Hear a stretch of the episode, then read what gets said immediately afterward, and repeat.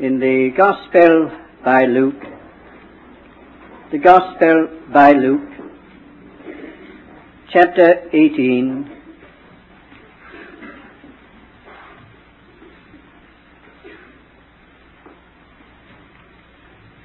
at verse 35, and it came to pass, as he drew nigh unto Jericho, a certain blind man sat by the wayside begging. And hearing a multitude going by, he inquired what this meant.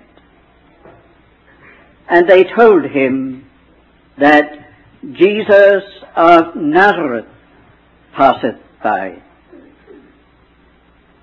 And he cried, saying, Jesus, thou son of David, have mercy on me. They that went before rebuked him that he should hold his peace. But he cried out the more a great deal, Thou son of David, have mercy on me. Jesus stood and commanded him to be brought unto him. When he was come near, he asked him, What wilt thou that I should do unto thee? And he said, Lord, that I may receive my sight. Jesus said unto him, Receive thy sight. Thy faith hath made thee whole. And immediately he received his sight and followed him, glorifying God. And all the people, when they saw it, gave praise unto God. Jesus of Nazareth passeth by.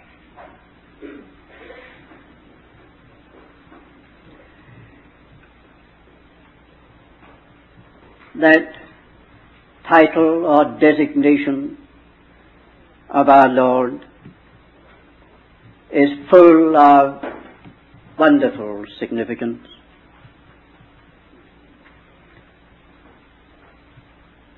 Of that fullness, I'm just going to take a very little this morning, point it out to you. Jesus of Nazareth.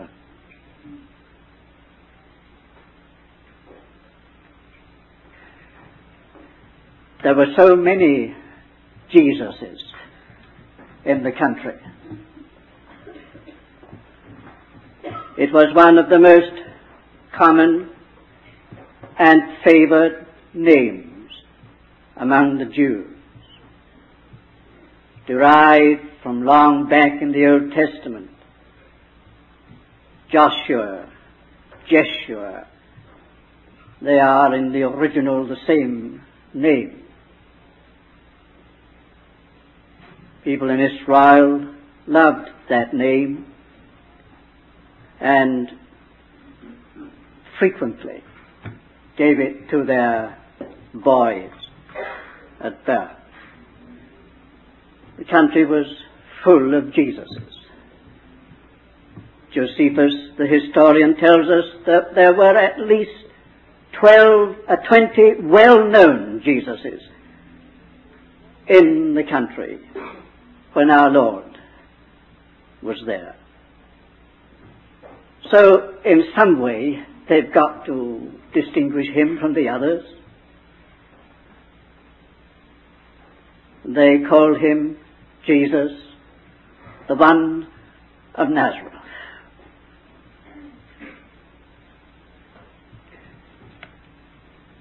Something quite ordinary, something quite common, something without any wonderfully, strikingly impressive association. in itself. And Nazareth.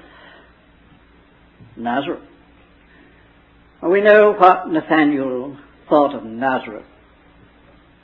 When someone said to him about Jesus, we have found the Messiah, Jesus of Nazareth, he said, uh, can any good thing come out of Nazareth? Evidently had a bad name. We know that after his temptation in the wilderness, Jesus went back to Nazareth. And what happened? He met bigotry, the bigotry of that little town, the exclusiveness. Result, they led him to the brow of the hill on which their town was built to cast him over. Jesus of Nazareth. Now the point, dear friends, for the moment is this, that this is all of a piece with something in the great divine plan. Naturally, it was a handicap. The despised Nazarene, with a common name, not outstanding amongst all the others in his day and country, and with associations that gave him nothing whatever of honor and glory in this world.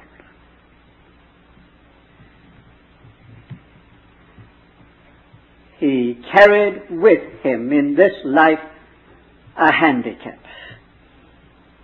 Jesus of Nazareth, until the day of Pentecost, was just a title without honor.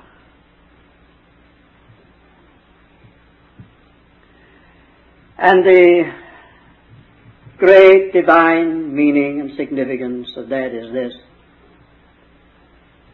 that the real values of Jesus are spiritual and not natural. If he is going to mean anything in this world, to anybody, anywhere, if there is going to be any glory and honor, it will all be in the spiritual realm. He has none in the natural. Indeed, he was at a disadvantage from his birth in the natural. His whole life was without anything that gave him place in this world honor in this world, and his very name, something that carried nothing in this world to commend him at all, and yet, and yet, what tremendous forces had been let loose in this world through that life. What a significance he has really taken on. We know it now after 2,000 years of his influence in this world, we know. But we know quite well that it is not because he came into this world with any worldly fame or honor or setting at all, with anything to commend him to men from this world's standpoint. It is all because of his spiritual meaning and value. And that is the realm in which values are really tested and proved. For all the other passes, however great it is, this is eternal. And you notice that that is just something that the Lord has to say to us all. Association with the Lord Jesus will mean just the same where we are concerned. Not what we are naturally, great or small. Not our name, title, success, achievements, degrees, or anything. Our real value will be spiritual. What we are and what we have of spiritual measure. So with him, and if it's so with him, how true it must be of us. Now you see, born, brought up, living with a natural handicap, where men uttered his name with something of a sneer, reproach. Any good things come out of Nazareth? Don't tell me. Don't tell me that any good can come from there. That's the discounting, naturally despised and rejected of men, prophesied the prophet. And yet, over against it, what spiritual force!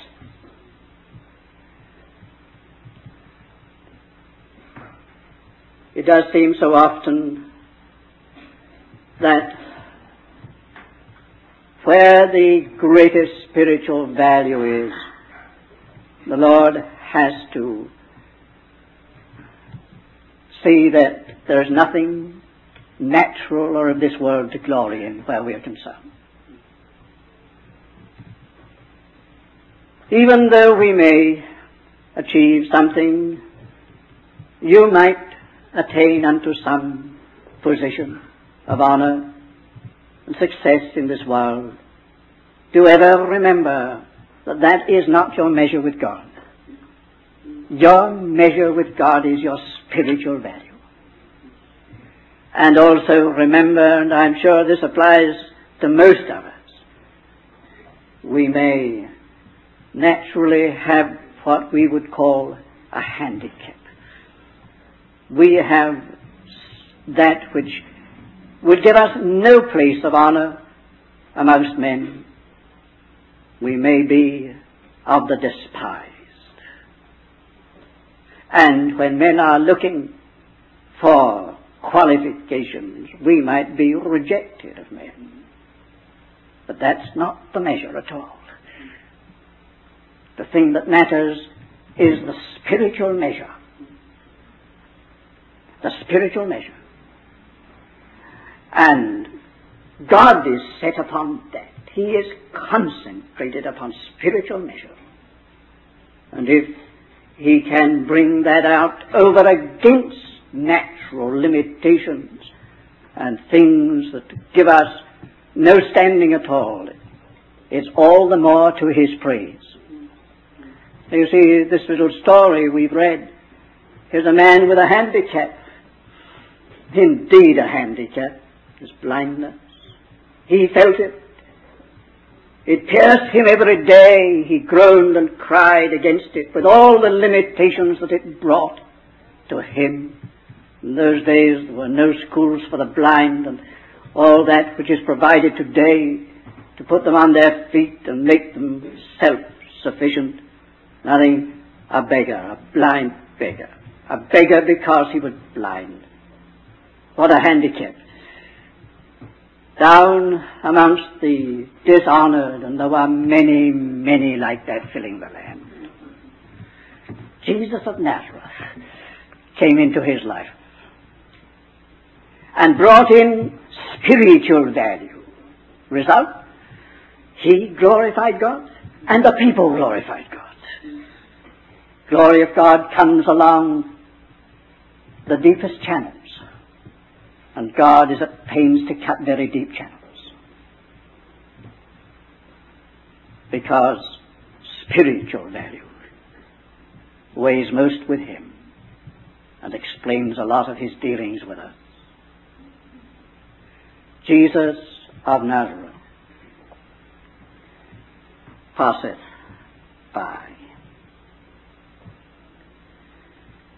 What arose as the issue in this case and does always rise as the issue when Jesus of Nazareth comes into proximity to a life. the greatest of all issues, I think, bound up with the coming near to us of the Lord Jesus.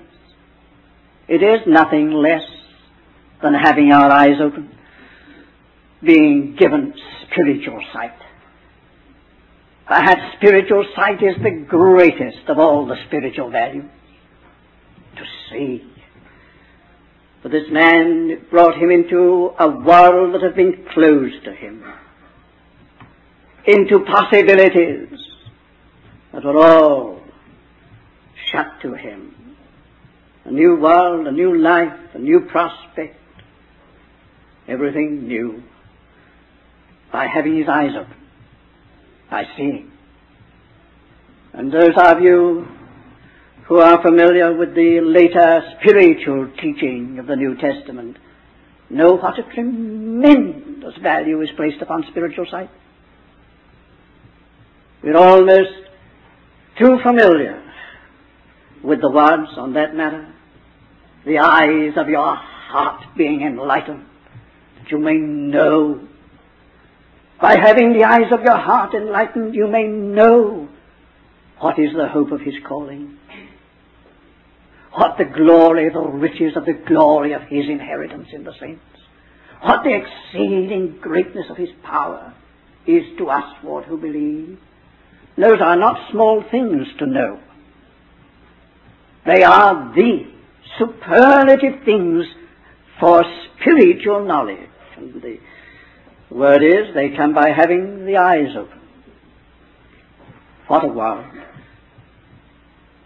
What riches. Coming into touch with Jesus of Nazareth holds nothing less than that. The whole question of spiritual sight. First, for that seeing Him as Savior and Lord. Our Savior. Our Lord. And then a continual seeing of Him in His great fullness of meaning and value.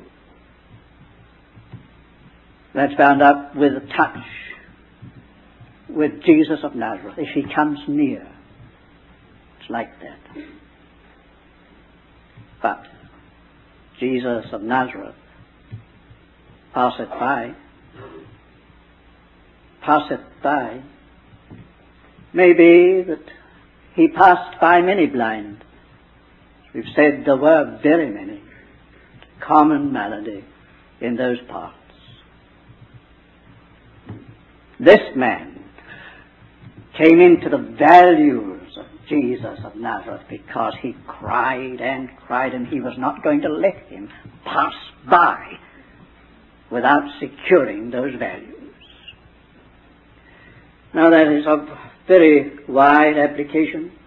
Of course, it, in the first place, applies to our salvation. Lord's Day morning gathering of Christians is not perhaps regarded as the time to preach the gospel of salvation, but it may be. We've known, we have known unsaved people to be saved in the morning gathering of the Lord's people. Jesus of Nazareth is here with all these wonderful potentialities and possibilities for your life. You may come into a knowledge and a seeing of that which will give you a new world. You're going to let him pass by? No accident that he comes this way? No mere chance and hap? Are you going to say, Jesus, have mercy on me? And not allow yourself to be smothered or stifled by anything, by any kind of consideration, not by public opinion, not by the thought of what others will say. No, nothing at all. It's so desperately important that you have this new world of His life and light. You're going to say and refuse to be silent. Have mercy on me. It's a still wider and more advanced application for us, for us as Christians. There is a sense in which Jesus comes into the life of Christians, passes their way with a secret desire for something more in their lives, and offers in His very presence a greater fullness, offers through ministry, offers through fellowship, offers in this way and that some greater fullness, and His very presence always means something more. It means something more this morning. And yet, we can let Him go, so to speak. Take it all as commonplace, take it for granted. Yes, I believe what you say, Jesus is nearby, is here. Hasn't He said, where two or three are gathered, to my name that I am? Of course we believe. Yes, but there are momentous things bound up with every contact with Him. And not least is this momentous possibility that He may go on and we not get what He meant us to have. And as I have thought about this, I have called to mind so many, many places and lives that I have known in my life. From my early days of Christian work, I've had contact with people and places.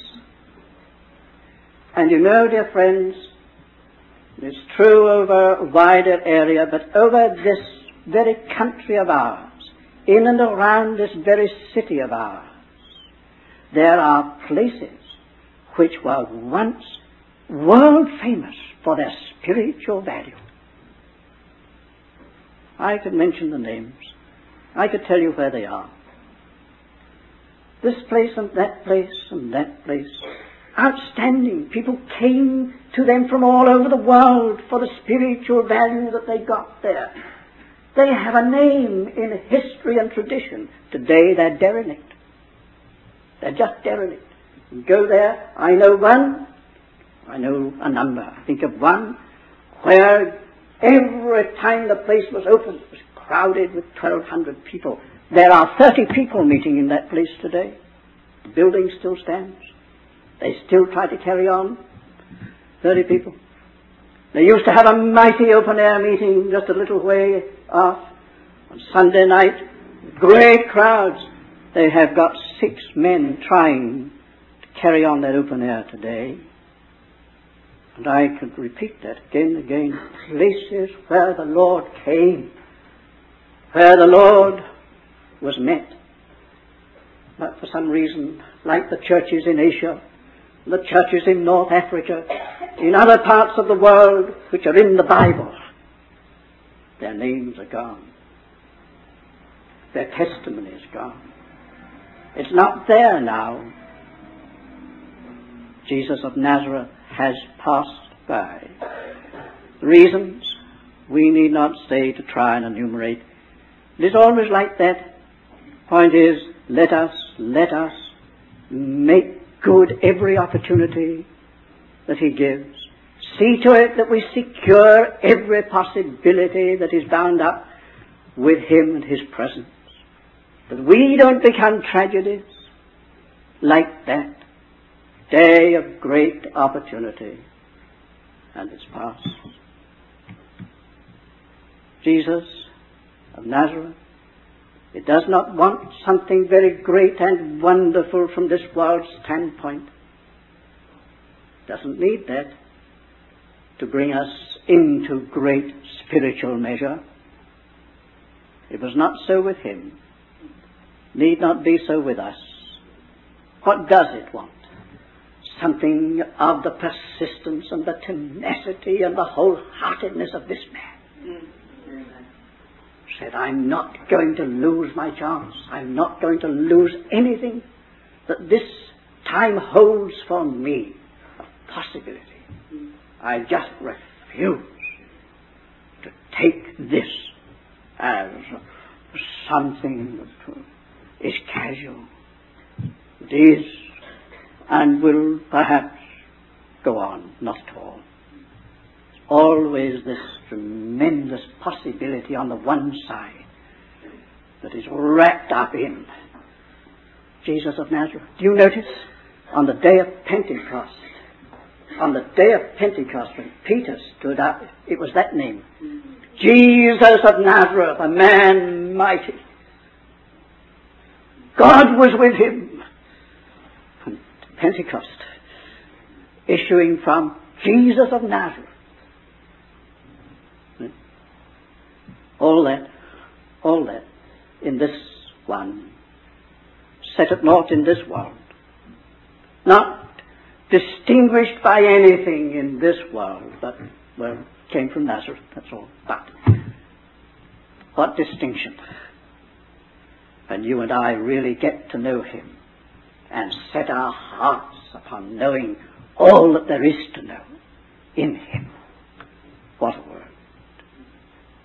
And for all of us, it's not just for unsaved people, for all of us, there needs to be this determination, this resolve. I am not going to miss anything of what God has offered me in His Son and brought into proximity to my life.